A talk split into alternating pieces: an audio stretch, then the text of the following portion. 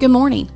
Today we are continuing with another thing you will see done at church that maybe you don't quite fully understand, and that's baptism. Have you ever seen someone get baptized at your church? Or have you yourself been baptized? If you have been baptized, then today's topic should be a breeze for you because hopefully you fully understand why you were dunked into that water.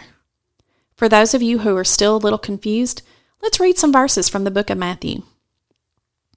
Matthew chapter 3, verses 13 through 17 says Then Jesus came from Galilee to the Jordan to be baptized by John.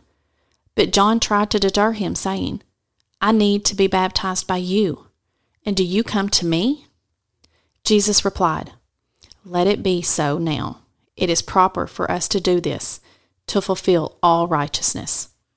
Then John consented.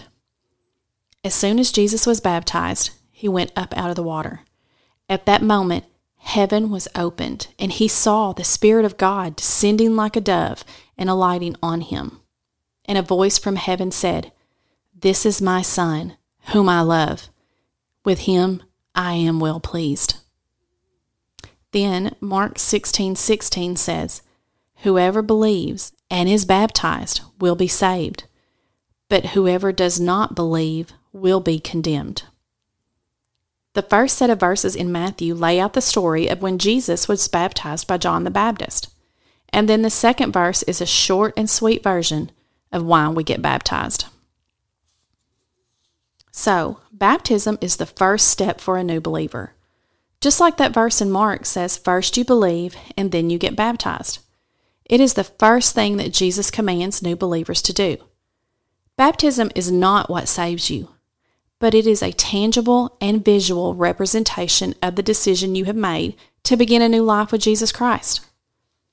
So when a person gets baptized, they get into some water, and someone who is already a believer dunks them under the water and lifts them back up. This represents that the old person is gone and a new person who is ready to walk with Jesus comes out of the water. Baptism is also a public way to tell everyone that you have decided to follow Jesus. So, baptism is not something we do as believers because of any sort of tradition.